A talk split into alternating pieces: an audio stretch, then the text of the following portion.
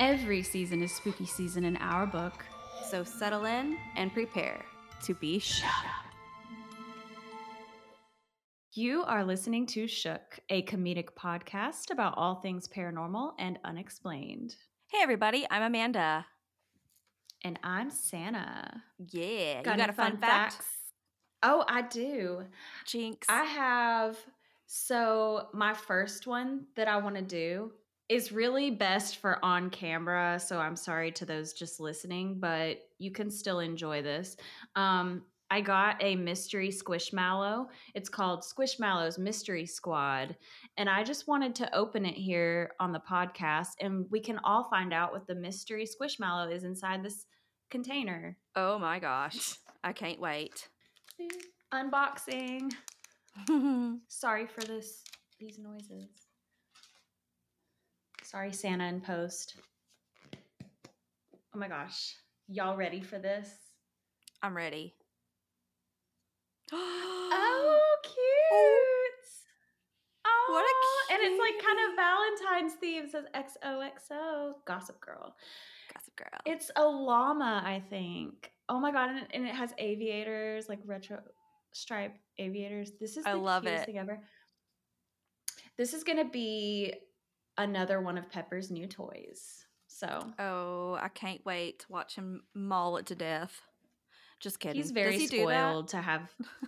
Well, actually, with the Squishmallows that I've gotten him, he lays on them like they're little pillows. That's he like adorable. Lays his head on them. It's real sweet. Yeah, he's he's adorable. We love him. So that was like my very exciting, probably only to me, fun fact. Do you have a fun fact? Well, I do. But did you want to? Did you want to tell the story oh. about your Instagram name? Oh, yeah. So before we started recording, I was telling Amanda that I was thinking about changing my Instagram account username because it's Santa Marie, and Marie is not even my middle name. Oh, so, my God. It's a pseudonym. Um, it's a pseudonym in the studio. I am a fraud. I'm a faker, but there is a reason why that is my name on there is because that used to be my nickname in middle school. My best friend, Sean, in middle school, he just called me Santa Marie. It was like an endearing oh. like thing, and I liked it, and I used it as my username for like a lot of other things too yeah. at the time, and so I just haven't changed it. But also, fun fact, my real middle name is Denise, which is also my mom's middle name. So yeah, we have the same middle name. And yeah, so I don't know. I might not change my username. I don't really feel like having to brainstorm what to change it to. I think Santa Marie is so cute. And also one thing, when you change your Instagram handle, it breaks all the links to anything you were like tagged in before. So if someone were to go on our Shook Instagram and then click the Santa Marie, it would just say user not found, unless someone wanted to be oh. a complete faker. It's just a lot of oh, extra no. work. I've only changed my well, handle one okay. time. Well, well, that's that. I'm not doing it then because I don't feel like doing all that. So yeah, you don't have to tell me twice that it's a lot of hard work. I'm not doing it. Say less, queen. Yeah, right. Matter of fact, I believe I won't. Um, oh my God. But that's all the uh, all of the podcast friendly tea that I really have right now. Um, I do have some tea, but it's not even piping hot tea. It's not even warm tea. Hell, it's not even lukewarm tea. It's stale, cold, ice cold tea. I love cold it's, tea. It's fine. And I probably told you about this off the record, like off the podcast, but we're coming up on a year since this happened. And so I've been thinking about this on the topic of Instagram. Nice segue. About a year ago, I was especially active commenting and engaging with the Ghost Adventures crew on Instagram. And with that comes all the bots, you know? And I get them too. I get them too, yeah. The follows. Yes. So there was one particular reel, and I made a pretty funny comment on it, I think. And then suddenly I was flooded with follows from all different versions of Zach and Billy and Aaron and all these folks, right? Well, one of them really thought he had me fooled. He trolled me. But you're going to learn here soon, I trolled him right back. So in my D Ms, he slides in my D Ms. He says, "Hi, beloved. It's me, Zach. Thanks, dear. I really appreciate I really appreciate your love and support for keep watching Ghost Adventures dot dot dot. I hope you never stop supporting me and watching my movies and also going to my shows too. Beloved fan," prayer emoji, heart emoji. "I was going through my official page, so I saw some some few comments and I got attracted to yours. Then sign in to my personal page. I control and chat you up dot dot ghost emoji, ghost emoji, heart face emoji." I replied, "Wow, the real Zak Bagans. Such an honor." Heart, black heart. But here's the kicker. I accidentally misspelled his name as Bangans. And I remember I was texting this to, I was texting this to my sister Emily, and she goes, "Did you really mean to say Bangans?" And I was like, whoopsie. He kept going with it, though. He says, "This account account is timed, and it could go off anytime soon." He just told me it was his personal account. I, I created it mainly to acknowledge my fans and know what they think about me. I want to keep close friends to whom I desire." He wants to know what people think about him. I get it. I get it. That's very on brand. He says, "Thanks for liking my page and show. Hope you don't stop watching my movies and shows and supporting my dreams. I really appreciate your efforts. Thanks. Prayer emoji. So much one again," whatever that means. Smiley face, prayer emoji, prayer emoji, heart, prayer emoji, smiley face, prayer emoji. What? He just goes on and on. Clap, clap, clap, clap, clap emoji.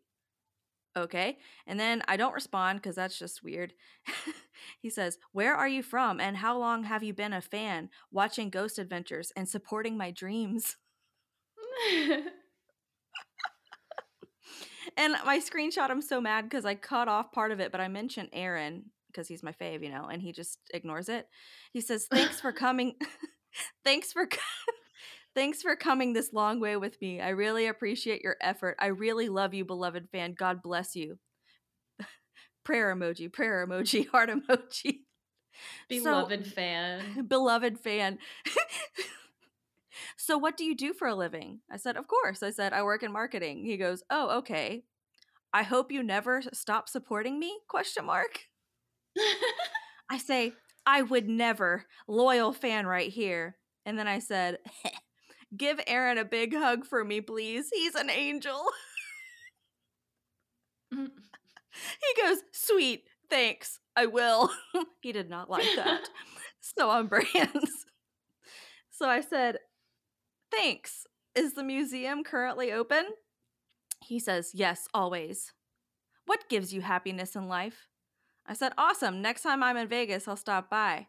I said, hmm, "What gives me happiness? Honestly, Taco Bell, my cats, and all the creepy shit that this world has to offer." He hearts it and he says, "Are you married with kids?" I said, "Yes, I am married." And I lied. I said, "I am married and I have eight kids. It sounds like a lot, but I manage." He goes, and mind you, I'm child free. He goes, "Oh, okay.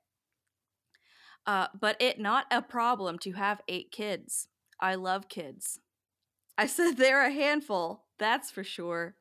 And um, so then I sent him this stock image of uh, about five or six goat babies, also known as, you guessed it, kids. That is the term for a baby goat. And yeah, so he goes, "Cute." And then he calls me out. He goes, "Are you really in any relationship?" I said, "Yes, I'm a happily married gal. We got married in twenty twenty. I said, "You can probably find my husband on here too. He loves Ghost Adventures." He doesn't actually, but you know. And that was that. But uh, he really thought he really thought he had me. Hook, line, and sinker. Oh my no. God. These bots. I hate those. I have so many of those follows too, like the fake Zak Bagans accounts. Yeah. We don't fall for that shit. He should have known as soon as you said something about digital marketing that you were not going to fall for that. Um, yeah. Idiot. No. No.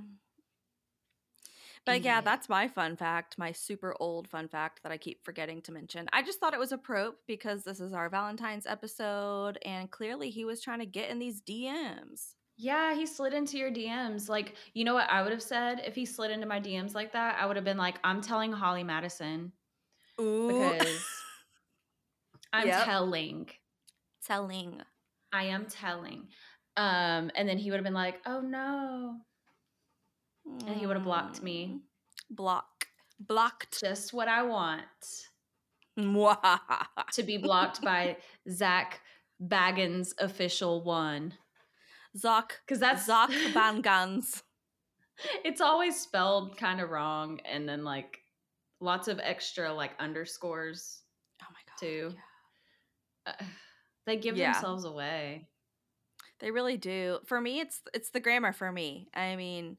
Yeah, it's always fucked up grammar. I know he mispronounces situation and says situation, but I know he's a smart guy, and there's no way he's going to send someone eighteen prayer emojis followed by a sentence that doesn't even make sense. Zak Bagans does not care enough to just be on his own reaching out to people on nope. social media. Like, nope. no. But... Yeah. yeah. Do you have a story that had you shook this week? I think you go first. I do. I'm ready of for course. it. Of course. So I would first like to let y'all know my source for this. Give credit where credit's due. I found my story in The Feminine Macabre, Volume one. And it's a story written by... Jennifer Jones. So she did a lot of really great research and put together a lot of the tea that I will be spilling to you here today about Toni Jo Henry. Just so you know, this starts out as like a true crime thing, and then Ooh. It's very much true crime meets paranormal uh, sitch. So well, you said three names, so I'm thinking serial killer? It's giving that, yeah. Okay. Toni Jo Henry is not her real name. She was born Annie Beatrice McKinston, but she's known as Toni Jo Henry. She changed her name to that when she was a kid. She had a really rough childhood, and she ended up in sex work at a really young age. I think at the age of thirteen, Ooh. She started sex work, and she changed her name during that time. One thing about her as well is she also got into drugs really bad. And then one day she met a man named Claude Cowboy Henry, and he kind of like swooped in and saved her. Like he helped get her clean off of the drugs and everything. And he really loved her, and she felt very like loved by him, and she loved him so much. It was just like, yeah, he was her hero. But unfortunately, on Valentine's Day in nineteen forty, her husband, Claude, was sentenced to fifty years in prison. Not exactly sure what he did, but mm. uh, he, he did a crime. And so he was sentenced to fifty years in prison. And at that time, they had only been married for a few months. So she had like wedded bliss for a very short time, and then it got ripped away. That um, sucks. Yeah, she was very upset about that. So she was like, we got to figure out how to get him out. So she devised a plan with her friend Harold Finnenburks, also known as Archie. So the plan they came up with was to steal a car, rob a bank, and then use the money to hire a good legal team so they could get Claude out of jail. One of the first things they did in their plan of crime was that they robbed a store in Beaumont, Texas, and they stole sixteen guns, but they only stole ammo for one of the guns. So that was a little bit of a flop, but hey, they had a bunch of guns. So, and at least one of them worked. Oh my God. From there, they hitchhiked, and eventually they were picked up by forty-one-year-old Joseph P. Calloway. He was a tire salesman from Houston. And everything was fine until they reached Lake Charles, Louisiana. Archie and Toni Jo pulled guns on Joseph in the car. Oh, no. They made him pull over, exit the vehicle, and climb into the trunk. So they, like, locked him into the trunk. No.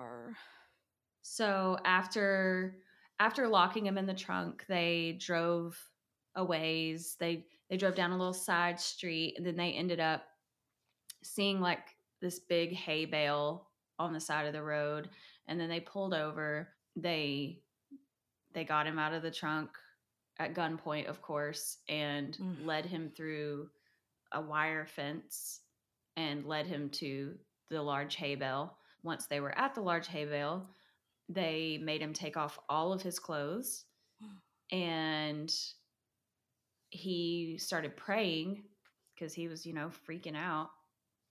And then he looked at Toni Jo, and when he looked up at Toni Jo after he was praying, she shot him between the eyes. Um, yeah. Oh my God. He was completely naked. Um, and they, of course, just left him there like that. But they took all of the clothes that he had taken off. They took those with him, and they later burned the clothes to burn the evidence. So oh, and also, sad. I know, it's really sad. And in the book, they put a picture, like a crime scene photo of his, like, naked body, like, face down and next to the hay bale. Oh my God. It's really fucked up. I hate that. I don't know why they had to do me like that, putting that in the book. That's just rude, honestly. I, it was a little bit of a jump scare when I turned the page, to be honest. I wasn't expecting to see that. Yeah. Um, trigger warning. Uh, oh, and so she shot him between the eyes, right? But, like, in her confessions and things later, she claims that she shot him in the heart. Like, she didn't even remember that she, how she shot him. Whoa. Also, like, also there's, like, a quote. I'll read that quote later. It'll probably hit better if I read it later. Um, but there's, like, a quote that's really interesting about that just shows how little she really thought about that oh, murder God. And how little, yeah, just how little thought she gave to it, and remorse, lack of remorse. So yeah, Toni Jo and Archie grabbed the clothes from the ground. Archie stole his watch off of him. And he, they also stole fifteen dollars out of his wallet.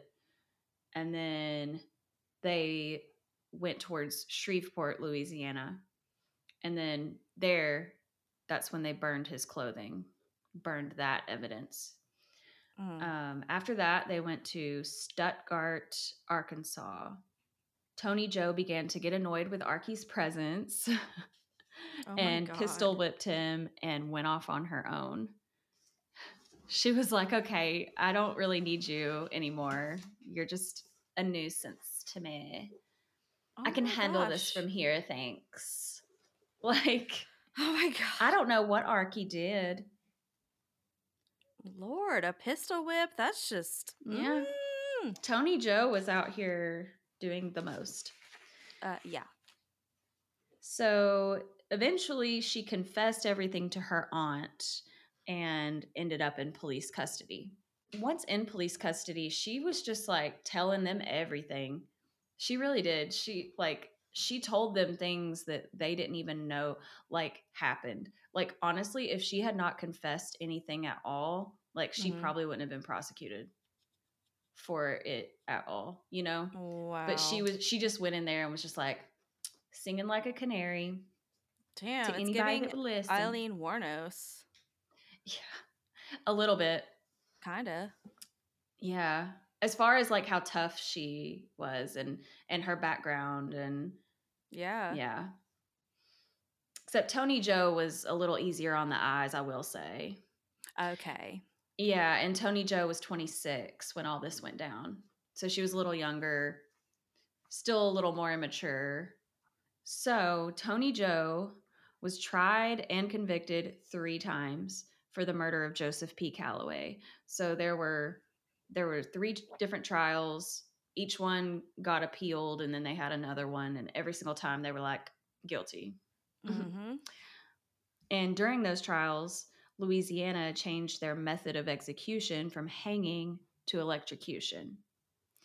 And the electric chair that Louisiana used was known as Gruesome Gertie.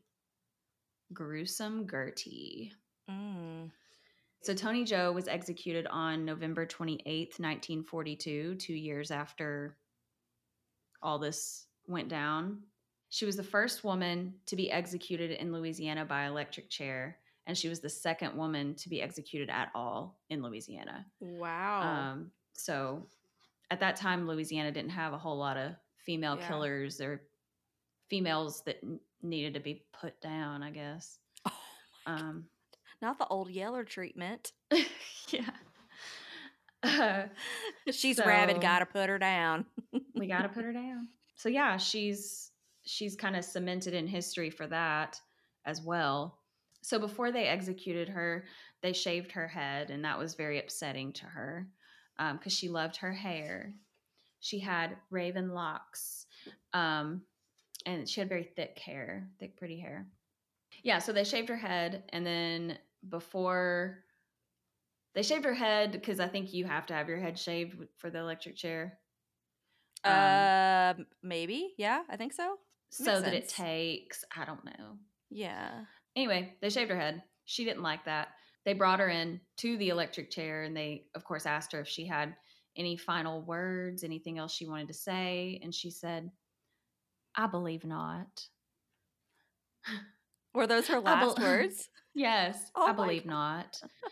It's giving me, I believe I won't. I don't believe I will, actually. Like, matter of fact, I, matter of fact, no, I won't. I don't think None so. None for me, thanks. I don't believe I will. I don't believe I will partake. Um, so yeah, that's really not funny, but like, yeah, her last words were, I believe not, as far wow. as would you like to say anything else? And yeah. Wow. So backing up a little bit, before the end of her third and final trial, there were rumors about there being a curse surrounding this case. This is very much giving The Omen a little bit, like as far as like mm-hmm. the way things went down. So the state's prosecutor, C V Patterson, and her jailer, Deputy Rob Fanguy, died of heart attacks in the summer of nineteen forty-one. Sheriff Henry A. Reed suffered a stroke while trying to tie his shoe, and District Judge Mark C. Pickerel was charged with vehicular manslaughter after killing someone with his car. Mm.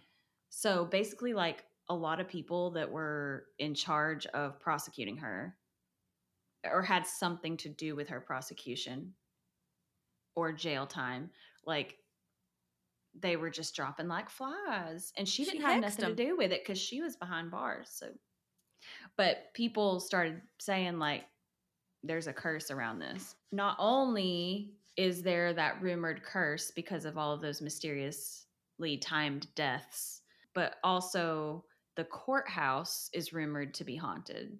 The, the Calcasieu Parish Courthouse. The jail that she stayed in was actually demolished in nineteen fifty-six. So we can't really look to look to that location for any hauntings from her. Mm-hmm. But yeah, apparently the courthouse is rumored to be haunted. The courthouse where she was sentenced. And if, here's just like some of the things that people have said about the courthouse. This is something that a lot of employees experience, and that's the scent of burning hair. Like, it just comes and goes without explanation or reason, and in just different parts of the courthouse. Oh my um, gosh. And then it just goes away, and there's just like, they can't find a source for it, but it's just a regular occurrence. That That's crazy. It's just common for the employees to experience. also allegedly the imprint of Toni Jo's body ended up being burned into the wood of the electric chair somehow. Allegedly. Oh. Gruesome Gertie. Oh my God. Yeah, which I don't know. How, I haven't seen any photo evidence of this or anything. I don't know if that's even a physical thing that can happen, but that's what they said. And when her body was taken from the electric chair, the people who were observing her execution, they said they saw a small orb of blue light rise from the chair. Like, wowza. Yeah. It's giving soul going back to source to be reincarnated and try again and maybe not kill anybody next time. I don't know. And this one is quite compelling. Um, there's a cleaning lady that didn't want to be named.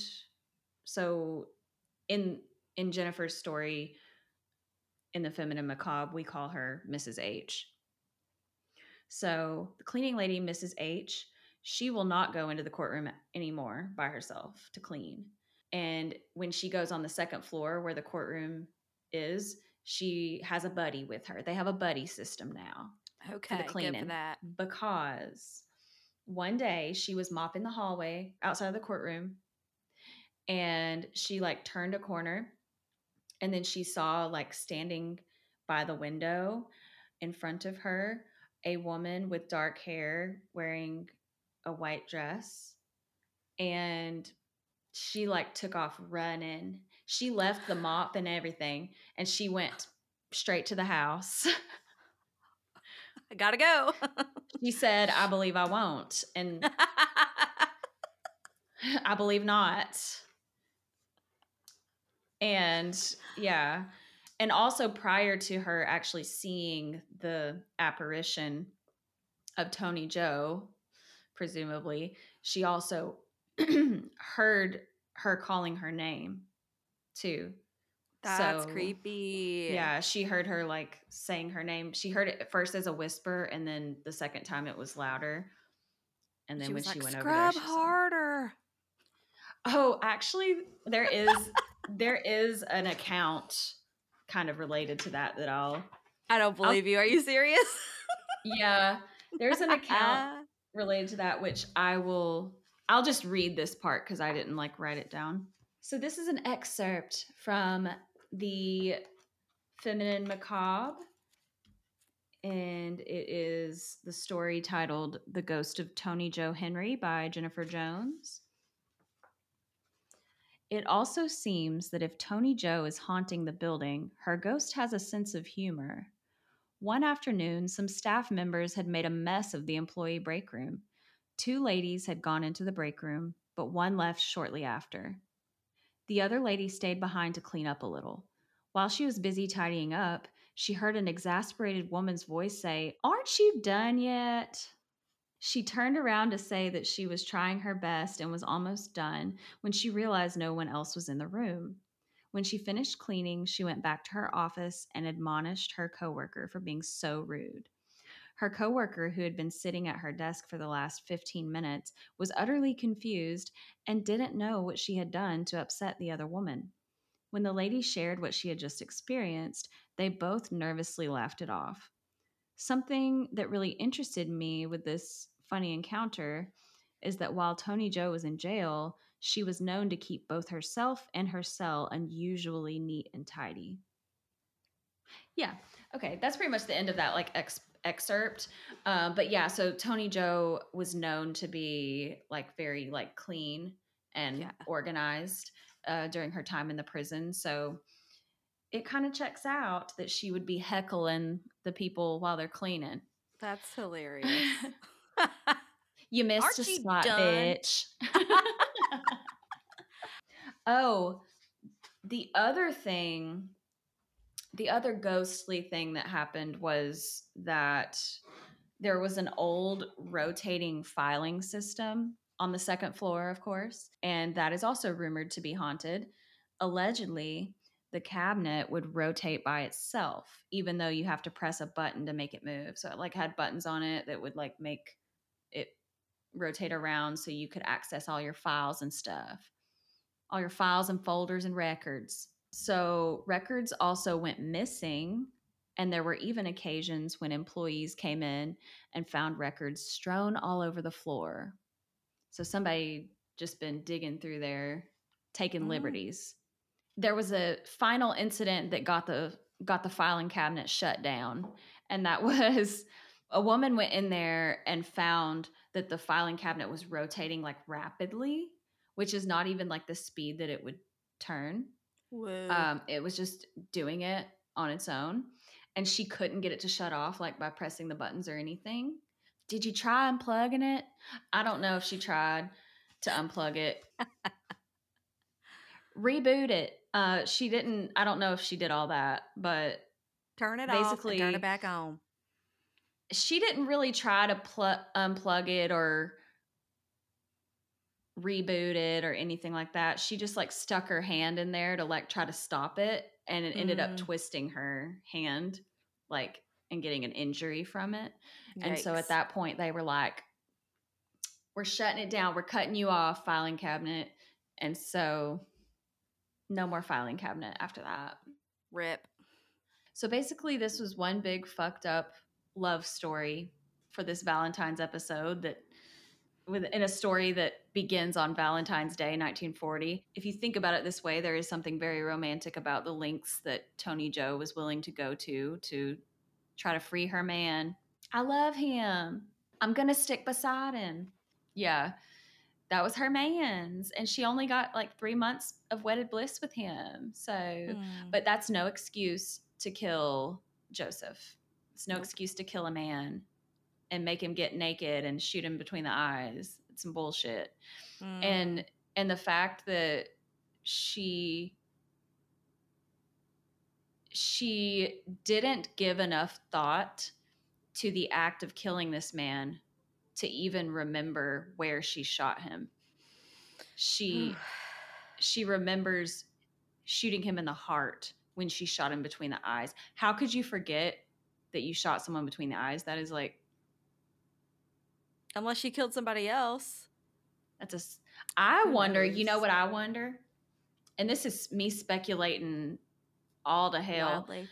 Yeah, this is wild speculation. I wonder if the crime that her husband was sentenced for was mm-hmm. maybe something that she did or partook in to begin with. Like, I feel like she might have been part of that. That's a good theory. And he's and he took the fall. And that might be why she's like, I gotta get him out. He didn't yeah. even do nothing. That does sound a he little sus. He didn't even do nothing. Yeah. But, you know, that's very wild speculation. I haven't really seen anyone suggest that anywhere. Mm. So I don't know. But that's just what some, you know, consider it. Consider that maybe she, that wasn't her first rodeo with killing a man. And the fact that she could do it and just keep it moving like that. The quote that I have here that really just drives home how little she cared about the murder says, in the first place, the victim doesn't return to haunt me. I never think of him. That's all. She's she's not haunted by what she did. She's not that haunted by yeah cutting. Wow. She's not haunted wow. by seeing what she did, because if I shot somebody in the face, that image would probably never leave my mind. I would have to drink oh my God, no. myself to death to like get that out, you know? Yeah, that's, that's, oof. It's sociopath behavior. Yeah, no conscience whatsoever. Wow, yeah. that's, that's, that's something else right there. I'll say that. Even much. Though while she was in prison, she did get baptized, and I don't know. I guess she like had some kind of moment where she tried to get right with the Lord or something. I don't know. But Yeah, that's know. the story. That's the story of Toni Jo Henry, the the true crime paranormal podcast crossover story. And apparently the Calcasieu Parish Courthouse is haunted to this day. I don't know if you can go there and just be like, can I go in the courthouse and see if it's haunted? Probably not. They're probably doing business in there. So I'm not going to tell y'all, go check it out and see if it's haunted. They're probably doing stuff in there and don't want you in there meddling. But right. Maybe. There apparently there's somebody that works there in the basement that has a lot of tea. According to the story. Okay. That's I wish I could stop yawning. Oh, it's fine. It's about that time. It's it's I mean, we're in our thirties. We're staying up too late these days. I know. No. Yeah, so that was my little Valentine's story for y'all. I love it. Hope you liked it. Hope it inspires you to be a ride or die for your partner as well. But don't kill for them. Well, so, that was great. So, yeah, anyways, uh, what story had you, Shook? Oh, girl. Okay, y'all, I pulled a I pulled a Santa this week. Oh, ooh. You brought your ghost book? Yes. Okay. I, I think I mentioned this book in a previous episode, but this is Ghost Stories of Georgia, True Tales of Ghostly Hauntings by Chris Wangler. It's the one that I got up in, oh God, was it Blairsville? Dahlonega. It was Dahlonega. Dahlonega. Thank you. It was right next to the um, Bigfoot par- paraphernalia. Um, yeah. And uh, I, I really, really love this book. And when you said you wanted to do Valentine's theme, I was like, that's freaking perfect, because there's literally a whole section of this book called Tragic Love. Oh, hell yeah. So there's not really a lot of opportunities for jokes as I read this one. I'm actually oh. going to read it to you all because it's a quick story and I couldn't do it justice by just summarizing it. It's just so beautifully written. Props yeah. to Chris Wangler. So... And it's not even that spooky either, but you'll see. Okay. Without further ado, this story is called Emma's Light, which takes place in Saint Simons Island, Georgia, which is where Connolly went to high school. Woohoo! So, the story goes. This story is about the fear of the dark. Not only the absence of light, but the darkness of death, of loneliness, and of the emptiness that accompanies the passing of a loved one. It is, to quote the Gospel of John, a story about the light which shineth in darkness, and the darkness comprehendeth it not. In a quiet corner of Saint Simon's Island called Frederica, there is a very old and simple graveyard called Christ Church. There among the sea-encrusted stones, a flickering otherworldly light shines in the darkness as a reminder of a little girl's fear of the dark. Same queen. Emma's fear grew out of childhood. Victoria, her leathery old nurse, would enter her room at night, extinguish the lantern, and tell scary stories that she knew by heart. Some of the stories were perversions of famous fairy tales, altered to be much scarier than their antecedents, while others were inventions of Victoria's own twisted mind, reflecting her own childhood fears and twisted obsessions. The stories all revolved around the power of darkness. Being recited in the dark made them even more terrifying to the shy four-year-old. One of the stories was about little girls who were turned into evil dolls by a witch who lived in a dark cave. In another, a man who lived alone in the woods disguised himself as a friendly old baker. He would come to town saying that he baked too many gingerbread houses, luring away children who were hungry because they hadn't eaten their dinner. When the children arrived at his house, the imposter would imprison them in his dark basement, starve them, and then have his monkey servants bury them alive in a grave behind the house. A character in another story, the Shadow, was also a force of pure evil, obsessed with hunting down little girls who didn't do their chores. Everything he touched died instantly. Victoria's intention was to get Emma to behave, but the effect was much deeper. The little girl became so terrified of the dark that she began to scream during the night. For many months this went on.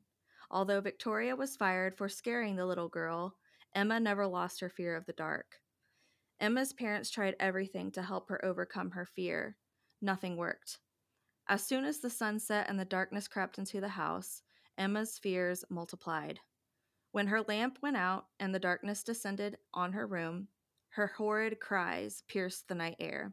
Her father, an otherwise understanding man, grew increasingly impatient.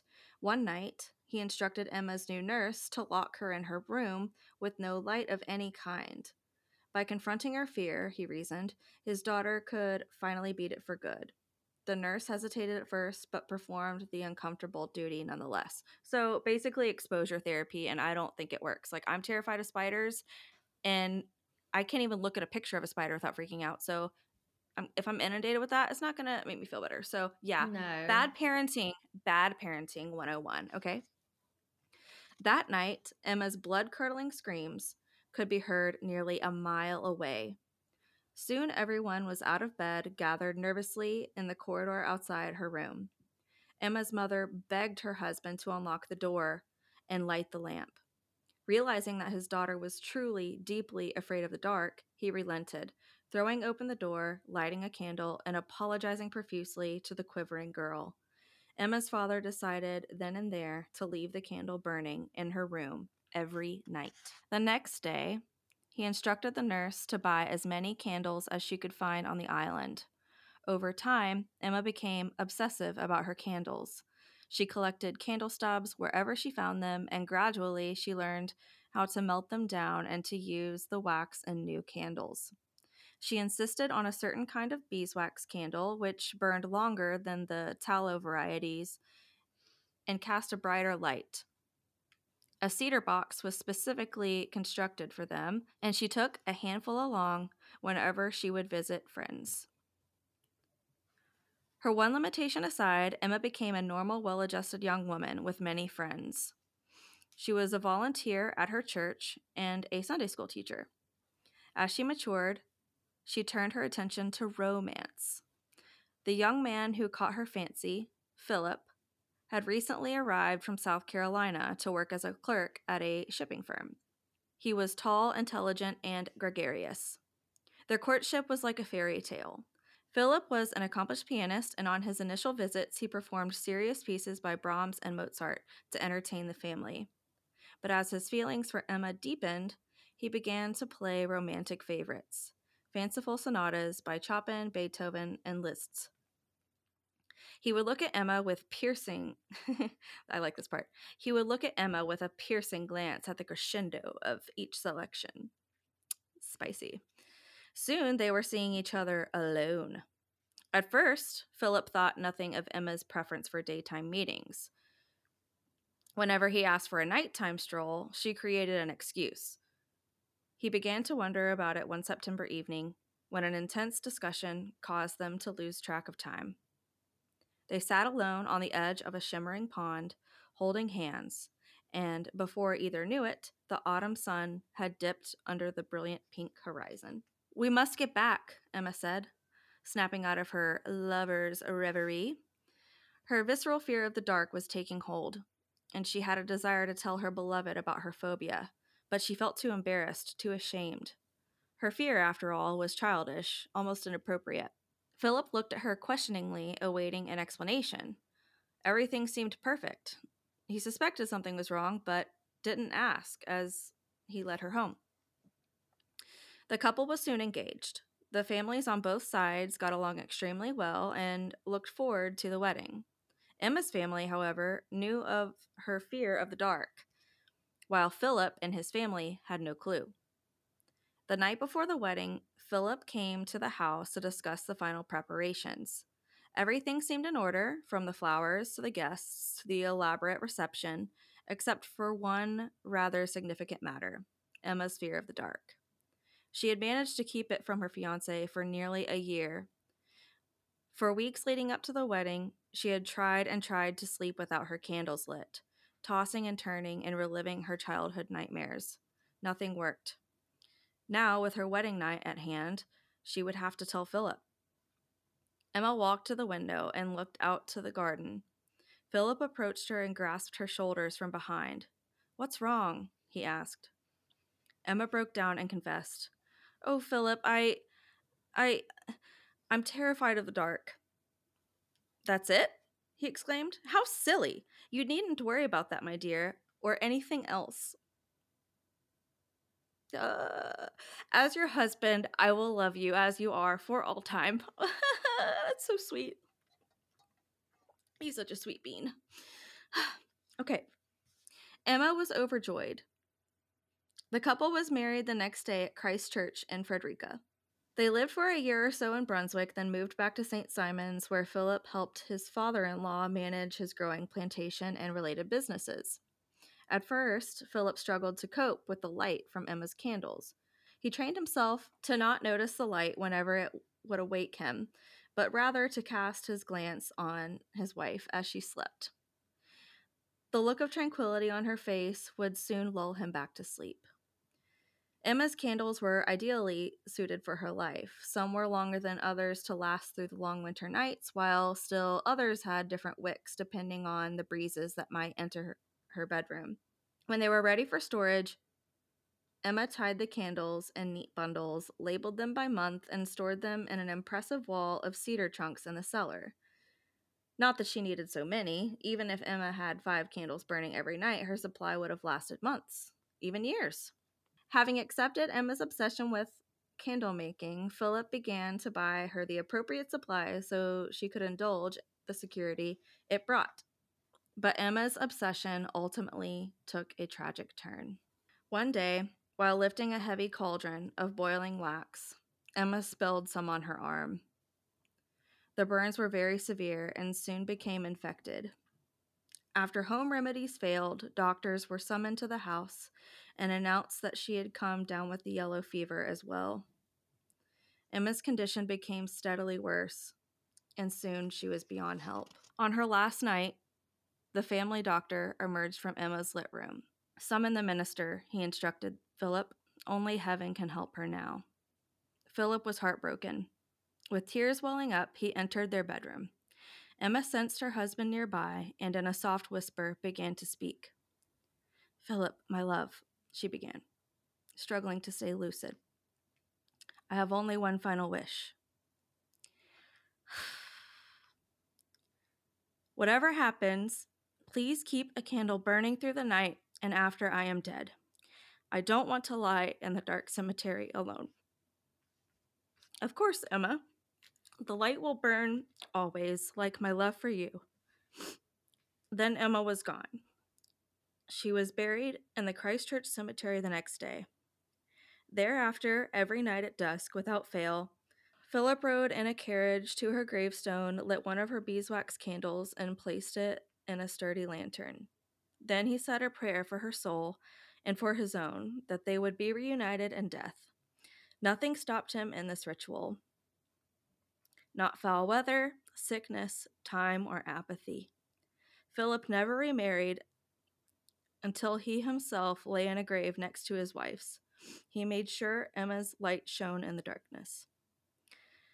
Today, the light still shines in the cemetery on Saint Simons Island. No one on Saint Simons will disclose the location of Emma's gravestone, and the flickering light goes out when it's approached. But it shines all the same. A symbol of one woman's fear, her husband's promise, and the love they now share in the world beyond. That's like so sad. It's really sad. I've read this three times, and every time I cry, I'm like, gosh, dang it. Like, the fact that he would come to her grave every single night without fail, no matter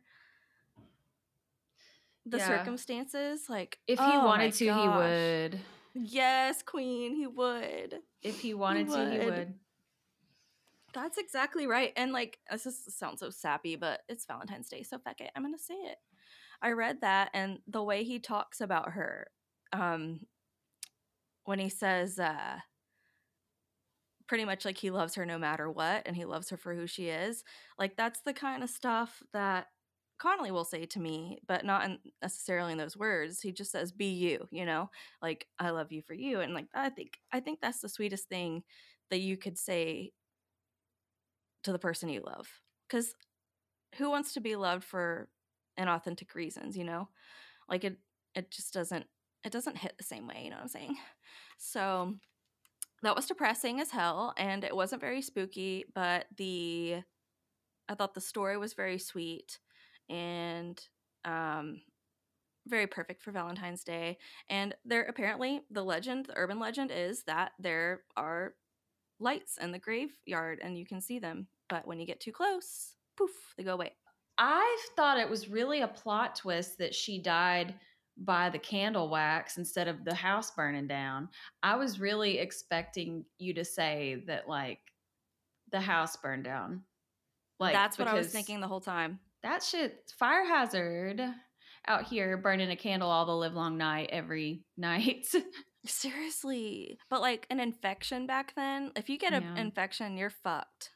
Yeah. And then back in the day, you know, yellow fever was running rampant, at least mm-hmm. in the South. And when you get a double whammy like that, like, yeah. But yeah, I thought it was gonna be a fire. I you're was like, out. Oh, well, this is easy. You're out. um, no, we love a good callback. Um, wow, I didn't ever think I would cry on a fucking comedy podcast. Um, yeah, you did cry. Ah, I'm such a sap. I'm such a sap. I love a good love story. When I tell you, the first time I saw The Notebook, I wailed. Yeah, I wailed. Yeah, oh my god, that one. Like, I can't. That one is rough. And I've rewatched that movie multiple times, and every single time it kills me. And there's just something about, like, an old couple too that's, like, been together for so long and they're, like, soulmates, you know? Yeah. Like, that's what gets me, is the old, oh, God, in the nursing home. I can't. Uh, yeah. It, I can't. I can't do sappy stuff like this. Don't do me like that. I can't. That. Yeah. I, I can't either. I can't and I won't. Mm-hmm. Okay, so I do have a palette cleanser. It's it's pretty it's pretty it's pretty quick, but I have a palette cleanser that uh, is kind of interesting. I'm sure you've heard about artificial intelligence and how A I is yeah. going rampant, literally in every sense of the word. So there's obviously the Chat G P T. Yeah. Uh, and I've been playing with that a lot lately. Really? And um, yeah. And um, in the spirit of Valentine's Day, I asked it to write me a love story between two cryptids. Okay. Okay. Hell yeah. Well, technically a cryptid and an alien. I guess aliens count as cryptids too. I don't know. But A I said, "Once upon a time, in a far-off galaxy, there lived an alien named Zog. Zog was a curious being, always searching for adventures and new experiences. One day, one day while on a reconnaissance mission, Zog stumbled upon a strange creature known as Veggie Man." Veggie Man? This is for you, Mothboy Matt. Did you put Veggie Man in as a value? Maybe. I played with it a few times because I, I was kind of digging. I was I was looking for this, kind of, sort of, but it was mostly organic. Fresh, farm-to-table, organic mm. storytelling. Um, Veggie Man was a cryptid with a passion for all things green and leafy. He lived in a lush forest surrounded by towering trees and fragrant flowers. Despite his love for the natural world, Veggie Man was lonely, yearning for someone to share his life with. Zog and Veggie Man quickly became fast friends, bonding over their love for adventure and their mutual curiosity about the universe.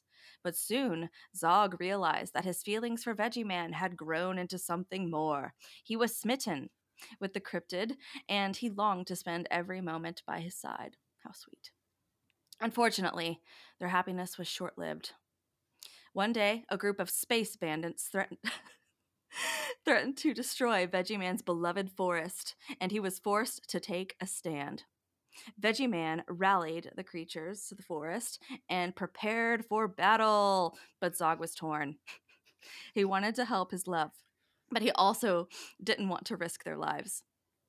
As the battle raged on, Veggie Man was badly injured and Zog's heart shattered. He realized that he couldn't bear to live without Veggie Man by his side. In a moment of desperation, Zog made a bold move. He climbed to the top of the tallest tree and cried out to the universe, declaring his love for Veggie Man and begging for help. To Zog's amazement, the universe answered his call. A powerful energy surged through him, and he used it to defeat the space bandits and save Veggie Man's forest. As Veggie Man lay recovering in his arms, Zog finally confessed his love, and the cryptid reciprocated. And so, Veggie Man and Zog lived happily ever after, exploring the universe together and spreading love and joy wherever they went. Despite the drama and danger, their love had stood the test of time and proved that anything is possible when you have someone special by your side. Oh my gosh. A I that wrote that, dude. Amazing. Yeah, that Chat G P T thing is like out here coming for everybody's necks. Like, seriously. Really, like, novelist who. Now, Chat G P T can just do it. Would you believe it if I told you I asked Chat G P T to write about our podcast? And it did it. What did it say? God. All right, here we go. Chat G P T said this about Shook. Shook, the hilarious podcast about all things paranormal and unexplained. Are you a fan of ghost stories, U F O sightings, and other paranormal and unexplained phenomena? If so, you'll love Shook, the new comedic podcast that explores all things supernatural and mysterious. Hosted by two best friends with a passion for the paranormal, Shook is equal parts informative, entertaining, and hilarious. Thank you. Each week, they dive into a different topic, whether it's haunted hotels, mysterious creatures, or unexplained phenomena, and provide their unique perspective on the subject. With their quick wit and humorous commentary, they bring a fresh and lighthearted take to a genre that is often associated with darkness and fear. What sets Shook apart from other paranormal podcasts is its focus on humor. The hosts are not afraid to make fun of themselves, each other, and often bizarre topics they cover. Each other. Each other. I don't know about, I don't know about that. Um, whether they're discussing ghosts, cryptozoology, or supernatural events, they always find a way to add a laugh. This makes for a highly entertaining listening experience and is sure to have you in stitches. One of the standout features of Shook is its impeccable research. Oh, heyo. Despite the comedic tone, the hosts take their subject matter seriously and put in the time and effort to provide accurate and reliable information. They draw on a variety of sources, including books, ghost books, articles, and interviews with experts to ensure that their listeners have access to the most up-to-date information on each topic. In addition to its entertaining content, Shook also has a strong community of fans. The hosts are highly active on social media, and they frequently engage with their listeners, answering chronically questions. Online. Like, what? Chronically, I have a problem. I have a problem. Okay. And they frequently engage with their listeners, answering questions, responding to comments, and sharing their thoughts on recent paranormal events.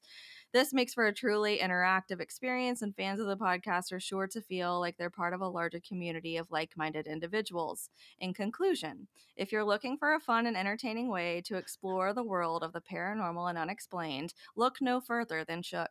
With its unique blend of humor and expertise, this podcast is sure to become a staple in your listening rotation. So why not give it a listen and discover the strange and hilarious world of the paranormal for yourself? Oh my god. Like, no cap. That came out of a fucking A I That's thing. So fucking cool. Chat G P T just gassed us up. Thank you, G P T.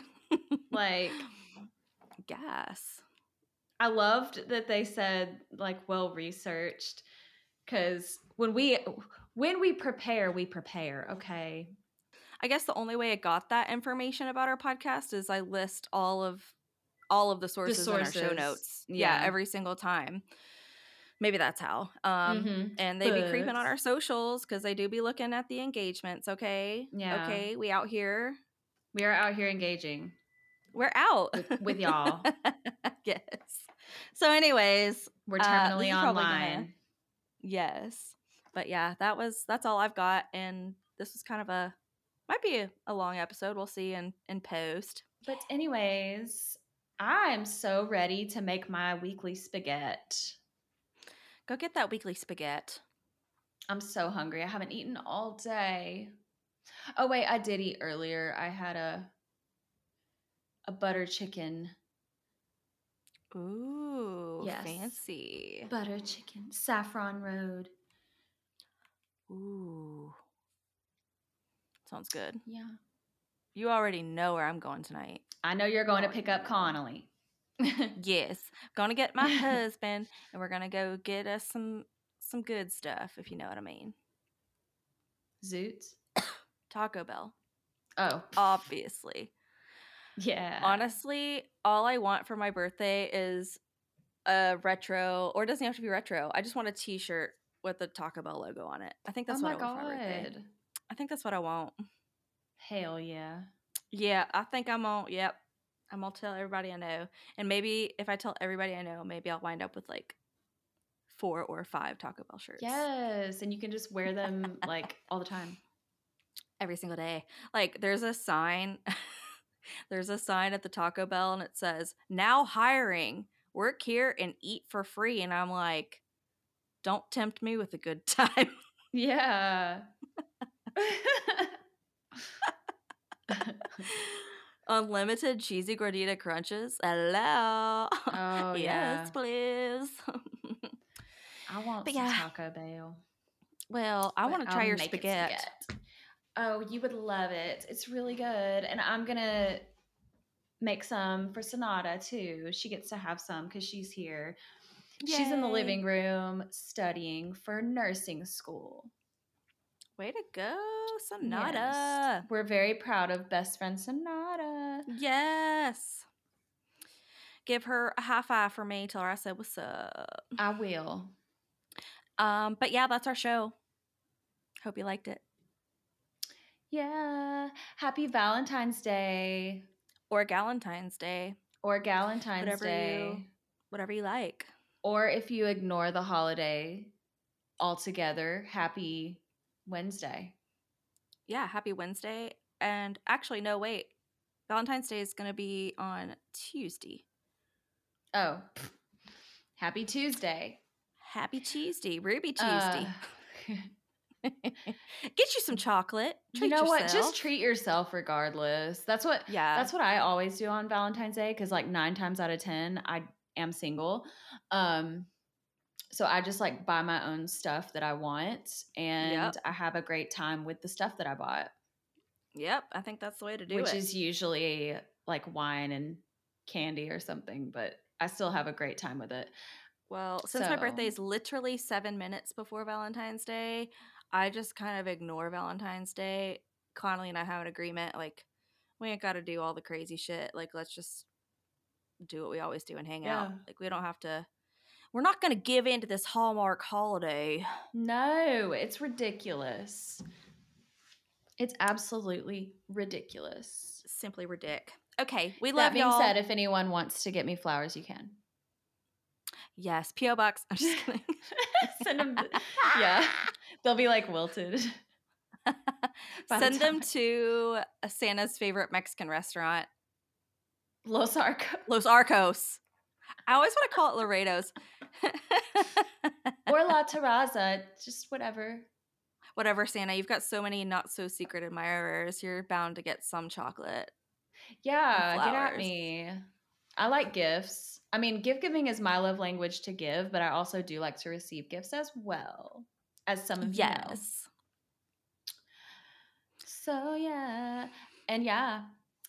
Uh, and Amanda's birthday, like she said, is the day before Valentine's Day. So, as far as Amanda's concerned, it's like Valentine's Day, we don't know her. We only know. Who is she? Amanda's even? Birthday. Yeah. Yeah. Anyways, right, can't well, wait to see you soon. Can't wait to see you soon, too, at an undisclosed time and location. Yeah. I can't wait. There will definitely be B T S content from that for show. Yes, I'm, I want I want all of the Twilight Marathon. I'm going to make a cocktail and a mocktail, or at least just a mocktail. I'm at least doing a mocktail. I don't know. I might do both, but it's we're doing it up. Hell yeah. But anyways, we love bye. you. Bye. Bye. Thank you so much for tuning in to Shook. New episodes of Shook drop every other Wednesday on Apple Podcasts and Spotify, soon to be wherever you find your podcasts. Check out our show notes for more information on this week's episode, our social links, and more. Until next time, stay shook. Hey, do you have a personal paranormal encounter that you'd like to share with us? Visit our website, shook podcast dot com, to fill out our contact form, or you can send us an email at shook paranormal pod at gmail dot com.